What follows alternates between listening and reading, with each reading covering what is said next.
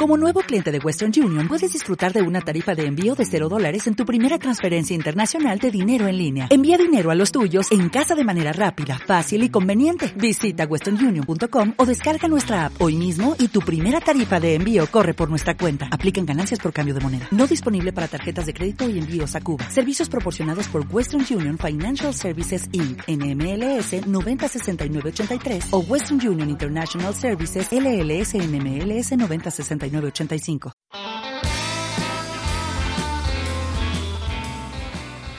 SAG Aysén invita, un espacio de difusión de la Oficina Sectorial Coyhaique. Bienvenidos.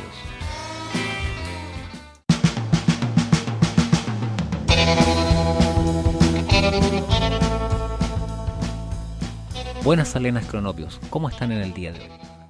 Espero que bien, cuidándose del coronavirus y sin mayores novedades.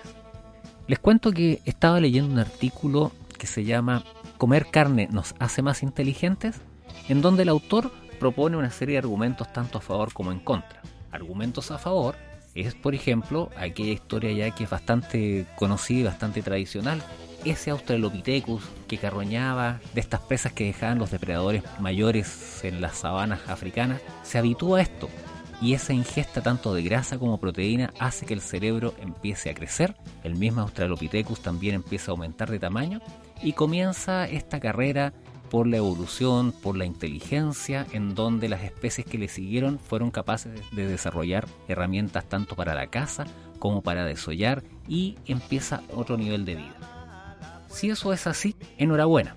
También existen los detractores, que dice que por qué los carnívoros tradicionales que, conocemos nosotros no han logrado un estado de evolución similar al que tenemos actualmente. O también por qué los chimpancés, que ellos cazan e ingresan tanto grasa como proteína a su cuerpo, tampoco han alcanzado un nivel que nosotros conocemos como un grado mayor de evolución. Bueno, hay tanto argumentos aún para un lado como para otro. Ahora si entramos ya en las teorías más comparativas y otro tipo de elementos, se supone que en algún momento podría haber llegado un homínido antiguo a las costas del mar y ahí encontró una cantidad de alimento bastante grande a su disposición. Y toda esa grasa y toda esa proteína derivada de los peces y los mariscos ingresó a ese cuerpo, empezó a crecer y a desarrollarse y ese mono se quedó a vivir en el agua. Bueno, para los que creen en este tipo de teorías, aquel mono marino es, son las actuales sirenas que existen en el mar para quienes crean en ese tipo de teorías también. En lo concreto es que el consumo de carne ha acompañado al ser humano, como siempre digo, desde que el mundo es mundo.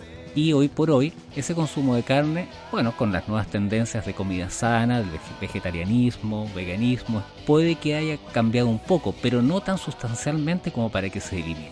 Ahora bien, la producción actual de alimentos tiene otro prisma. Antiguamente, por supuesto que era un tema de supervivencia. Hoy por hoy ya introdujimos el concepto de inocuidad, inocuidad de los alimentos y por supuesto en este caso la carne. ¿Por qué toda esta introducción? Porque el programa de hoy lo vamos a dedicar a los mataderos y específicamente a la función que cumple el SAG en los mataderos.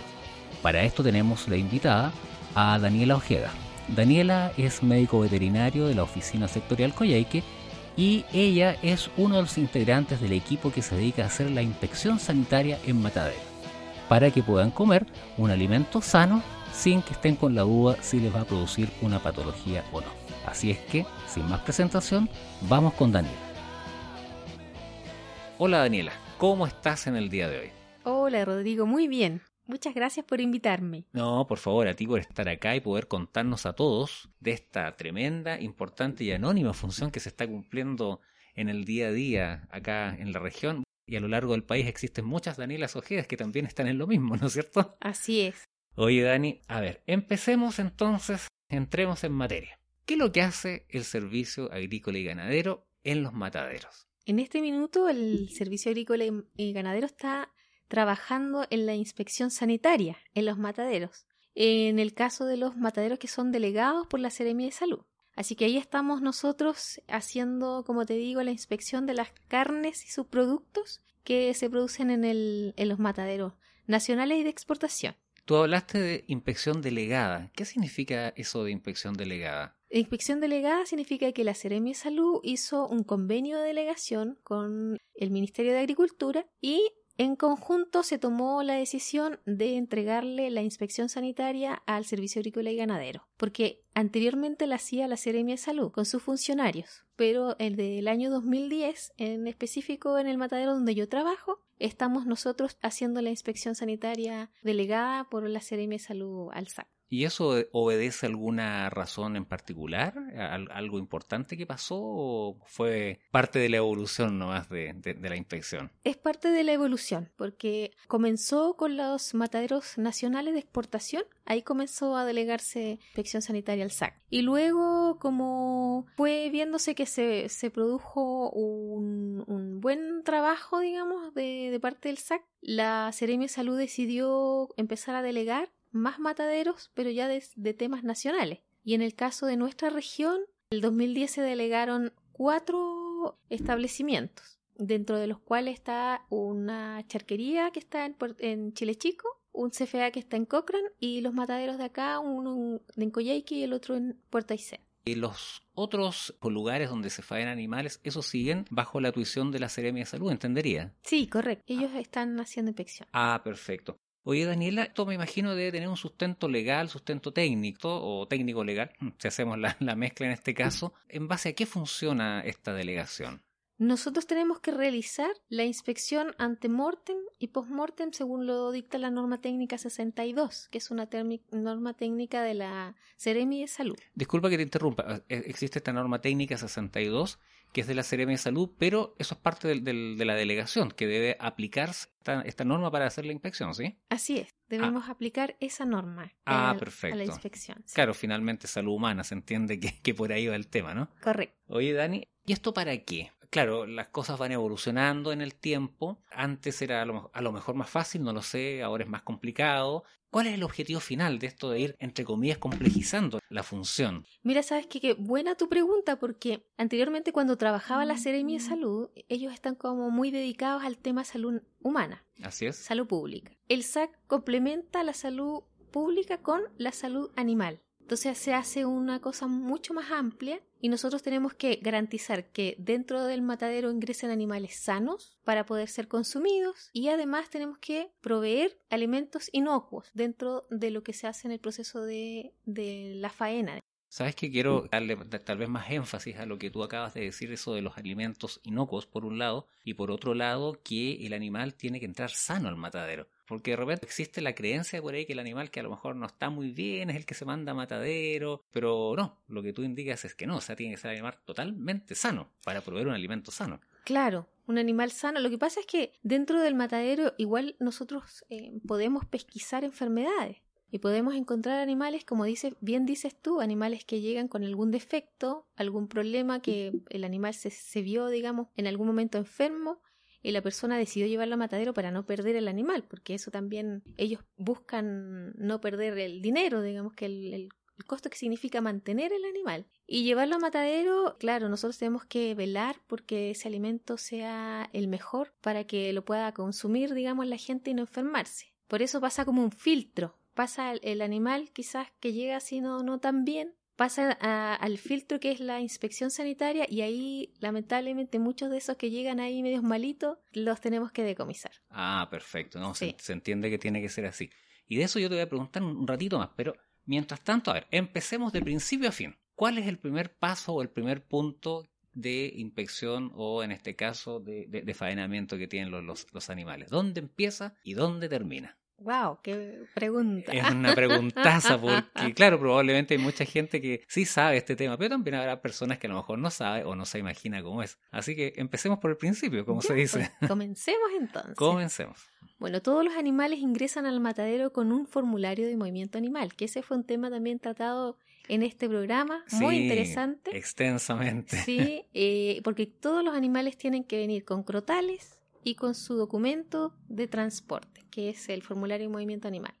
Si no tienen esos documentos y no tienen crotales, los animales no ingresan, no pueden entrar al matadero, a la faena. Es el primer filtro. Revisamos eso y nos vamos a los corrales y hacemos una inspección sanitaria de inspección ante morte. Y ahí nosotros revisamos los animales, los vemos y determinamos si está apto para la faena. Si hay algún animal que consideramos que no está apto, lo dejamos en un corral de observación para hacerle un examen clínico posterior. Los animales que están aptos para la faena ingresan a la sala de faena y se hace la inspección post-mortem. Y obviamente que comienza, ¿cierto?, con el noqueo del animal o la insensibilización, que para todos estos pasos el médico veterinario tiene que estar atento porque nosotros también vemos y velamos por el bienestar animal. Es curioso ese tema, ¿eh? que si bien es cierto el animal necesariamente tiene que morir acá, está este otro tema asociado del el bienestar animal, ¿no es cierto? Exacto, es complejo. Es complejo. Sí, es complejo porque,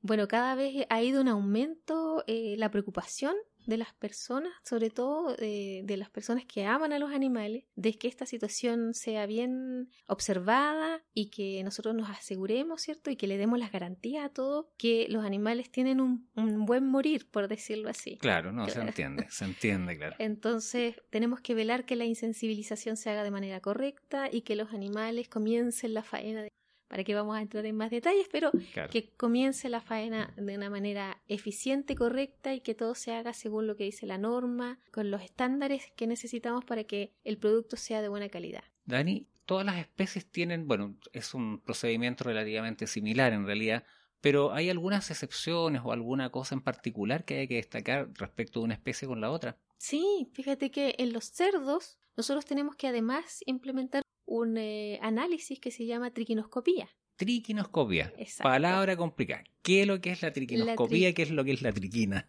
La triquinoscopía, claro, justamente es el examen por el cual nosotros podemos detectar un parásito que se enquista en la musculatura de los cerdos y que produce eh, problemas si se consume carne mal cocida por las personas, ¿cierto? Que no saben que tiene triquina, porque es una zoonosis, que son enfermedades transmisibles a los humanos. Entonces la triquina, por ser una zoonosis, nosotros tenemos que captarla antes de que la persona, el consumidor, la consuma. Entonces hacemos una, muestra, tomamos una muestra de musculatura del diafragma y la mandamos a análisis. Y en ese sentido, si el examen está negativo, o sea, no tenemos triquinosis, el cerdo está apto para consumo. Sin, sin ese examen nosotros no podemos dar aptitud a un cerdo. Y, supongamos aquí el chanchito que de repente me lo regaló el pariente en el campo y que obviamente se va a ir al horno, a ir a un cumpleaños o algo por el estilo. ¿Qué pasa con la triquinoscopía en, en, en esos casos? Porque no va a pasar por el matadero. Claro. Bueno, ahí el consejo para todos aquellos que les guste comer chanchito y que lo estén guardando para esa fecha especial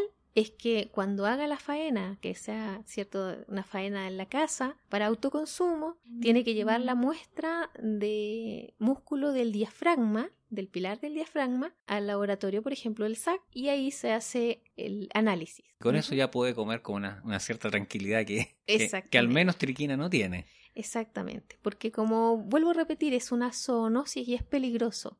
Es peligroso comer un cerdo sin saber si tiene o no triquina, por la forma de consumo, como son, comen de todos los chanchitos, entonces... Claro, son, comen como chancho. Comen como chancho, entonces hay que tener mucho cuidado. Así que un consejo para todos los que les guste comer chanchito en el campo, haga el esfuerzo y a lo mejor va a gastar unas luquitas, pero va a comer tranquilo y va a guardar a su familia de enfermedades que pueden ser catastróficas. Daniela, y la, típica pregunta, ya que estamos hablando de vaquitas, de chancho, ¿qué pasa con la lombriz solitaria? Oye, yo creo que mucha gente se hace la pregunta. Bueno, la lombriz solitaria es una zoonosis, ¿cierto? Que nosotros hacemos inspección en los bovinos, porque los bovinos tienen esa lombriz solitaria. Es una tenia que el huésped definitivo es el hombre, el huésped intermediario es el bovino. Entonces nosotros en el matadero hacemos todos los cortes que nos indica la normativa y la ciencia para poder captar, encontrar el quiste de esta tenia y ahí obviamente que un animal que tiene una cantidad de, quistes se, va de comiso. O sea, es súper importante los diferentes filtros que tenemos a, través de la cadena de inspección, porque vamos, por lo visto, vamos encontrando diferentes cosas. Así es. Oye, Dani, te invito a que hagamos una pequeña pausa vamos a, con unos artistas regionales que son súper buenos, estupendos y magníficos y volvemos en un minutito más. Muy bien. Vamos entonces.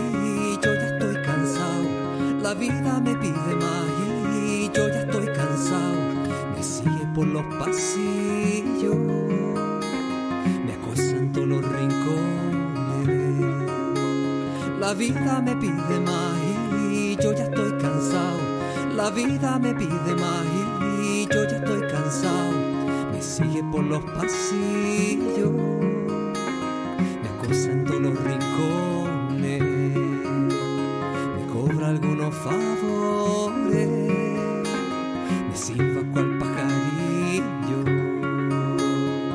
Corro y me pilla, vuelo y me alcanza, salta mi vida. Corro y me pilla. Y aquí estamos de vuelta, después de esta estupenda música, nuestros artistas regalones, como, como les digo siempre, que son Sabir Quintana y Privados Che, que nos han aportado toda esta música estupenda para poder escuchar antes, durante y después de cada programa. Volvemos con Daniela, porque estamos en este tema de los mataderos y del consumo de carne, y del consumo inocuo de carne. Dani, por ejemplo, los mataderos ya tenemos claro donde que aquí se hace la inspección y se da una cierta, una, no una cierta, sino que una garantía de que, de que la carne está en buenas condiciones. ¿Para qué más sirve esta función que hacemos en los mataderos? Bueno, nosotros en el matadero también tenemos una función, como ya te mencionaba primero, no solamente de salud pública, que está asociado a todo esto también, es que hacemos vigilancia de ciertas enfermedades que son de importancia del servicio agrícola y ganadero y que también nosotros tenemos que buscar captarlas para tener un corte o un filtro o una barrera para que estas enfermedades no se propaguen. ¿Y estas enfermedades son exclusivas de animales o también pueden ser zoonóticas?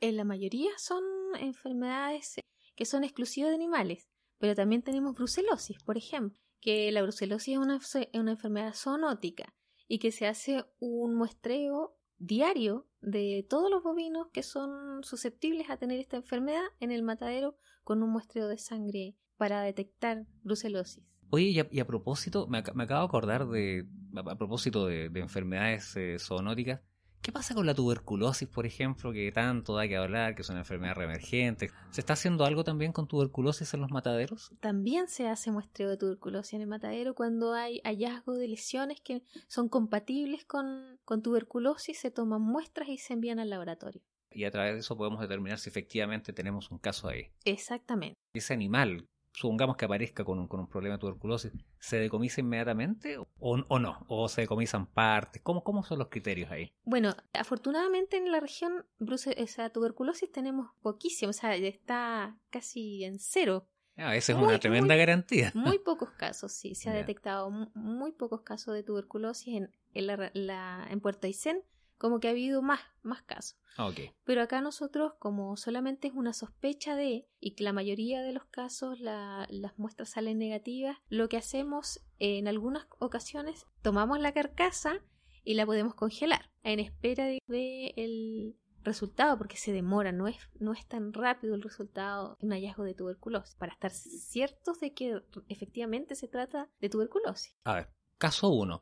Está negativo. Bueno, si está negativo, yo creo que la, en este caso la carne, la canal se puede liberar a consumo. Exactamente. Ya, y si está positivo. Si está positivo, el decomiso es inmediato. Oye, qué, qué importante nuevamente el filtro este que se está haciendo con enfermedades como la tuberculosis, porque, bueno, tuberculosis es tuberculosis. Claro que sí. Oye, y justo estamos entrando a, otro tema re interesante, los decomisos. ¿Cómo funciona este tema? ¿En base a qué también se está diciendo, bueno, esto es apto, esto no es apto, por lo tanto lo voto? ¿Cómo, cómo funciona ese sistema en, en- en mataderos? Bueno, la norma técnica 62 da una pauta, una guía, como para dictaminar la aptitud o no de algún órgano o canal, o la carne, es decir. Entonces nosotros tenemos esa guía y además la experiencia propia del veterinario, del técnico, también nos da esto la seguridad como para decidir si es que un eh, órgano o, o alguna canal está no apta o apta para el consumo. Lo que nosotros vamos haciendo en la inspección post-mortem, ¿cierto? Es ir revisando órgano por órgano y vamos determinando en ese sentido eh, si está apto o no. Y lo que no está apto va cayendo a un contenedor donde se va desnaturalizando para su disposición final. Ahora, esto es un proceso bastante intensivo, bastante puntilloso también. ¿Tú trabajas sola ahí? ¿Tienes más gente que te ayuda? ¿Cómo, cómo es el sistema? No, tra- no trabajo sola. ya, trabajo- qué bueno. si no estarías el día entero En ahí, yo creo. serio, sí. Trabaja, trabajamos siempre en equipo. Es un veterinario y un técnico. Tenemos varios equipos, digamos, que trabajan en matadero haciendo inspección. Y entre ese equipo estoy yo.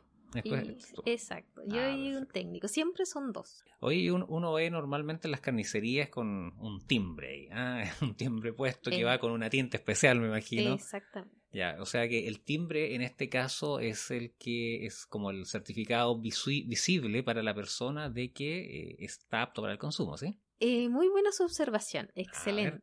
Muy bien. Lo que pasa es que la canal, cuando nosotros ya la, de- la determinamos, la dictaminamos como apta para el consumo, le ponemos el timbre. Y como bien dices, es el certificado que dice que está apto, que fue inspeccionado y que sanitariamente está apto para el consumo. O sea, podríamos decir, exija su timbre, más o menos. Exactamente. A ver, conversemos un ratito de los mitos y realidades que hay acá en el, en el matadero, porque aquí, bueno, se generan muchas cosas, creencias y cosas por el estilo.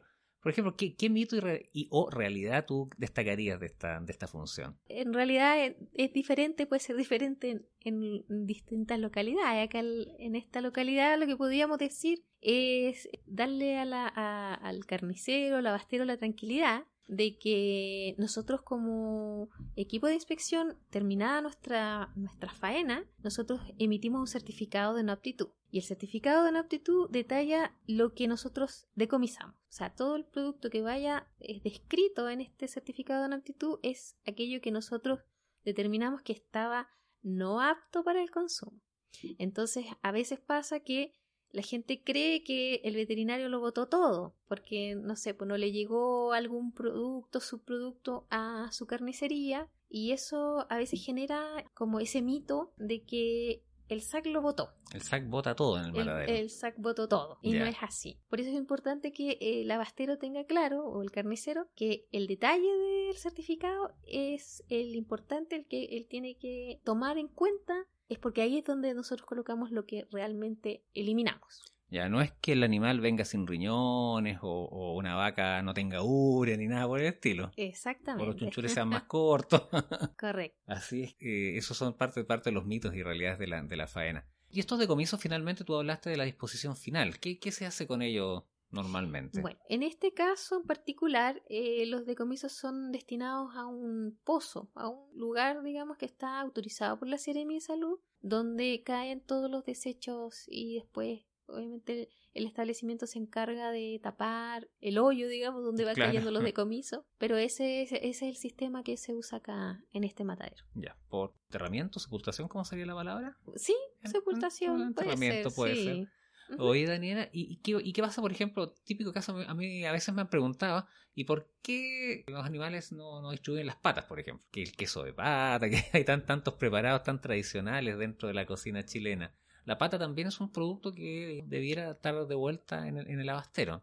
Sí, efectivamente, ese es un subproducto que el abastero lo solicita. Ya. Pero va a depender del establecimiento si lo despacha o no. Pero ese, ese tipo de productos, por ejemplo, ¿es habitual que se requiera o, o- o no es tan habitual? Yo creo que la, la mayoría sí lo, lo solicita, pero depende de dónde faene. Porque de acá eh, nosotros, la mayoría de las veces sale el- ese subproducto, se, se procesa, vemos el proceso. Y, y todos estos subproductos, por ejemplo, no sé, la tripa gorda, Mm. el chunchul, eso también, todo eso pasa por una, una- una inspección, por supuesto, de, parte tuya o, o de tu, o de tu equipo. Exactamente, todo pasa por inspección y para que salga la, la parrillada. La-. Para que salga la parrilla, justamente. Y si de parrilla estamos hablando, ¿qué le podemos decir a, la- a las personas que nos van a escuchar? O sea, al usuario, digamos, de, de que va a la carnicería o que va al supermercado a comprar este tipo de cosas. O sea, es que hagamos dos mensajes. Uno para las personas, que, que los, los consumidores, y otra para los, los abasteros. ¿Ya? Por ejemplo, a las personas, ¿qué le podríamos decir de, de este proceso?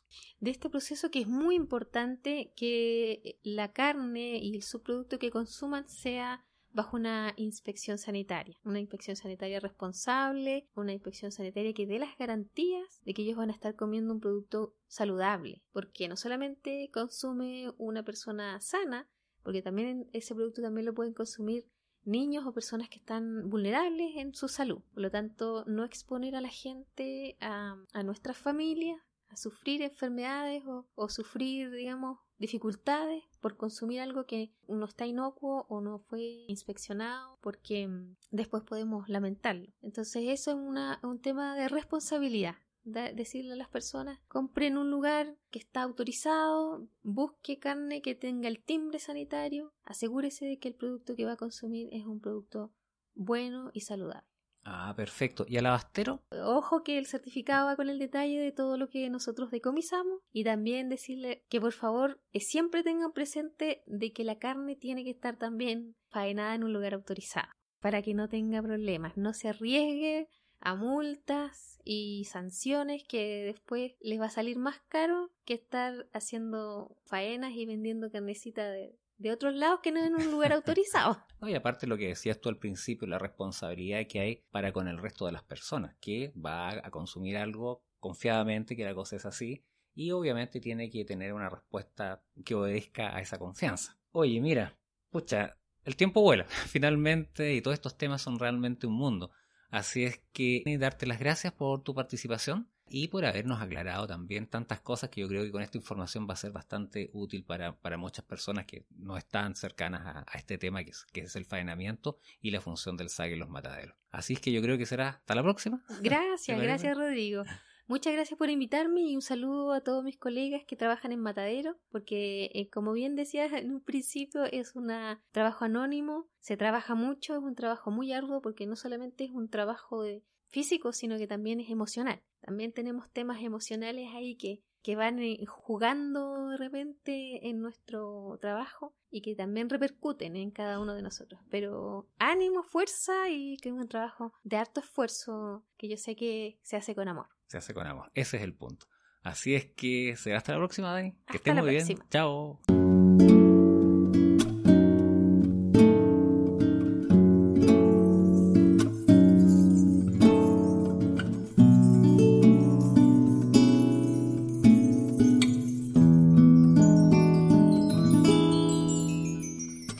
¿Qué les parece Cronopios? Todo un mundo, ¿verdad? Y esta es una de las tantas funciones silenciosas e invisibles que se realizan todos los días para que a sus hogares llegue un alimento inocuo y que puedan consumir con toda seguridad.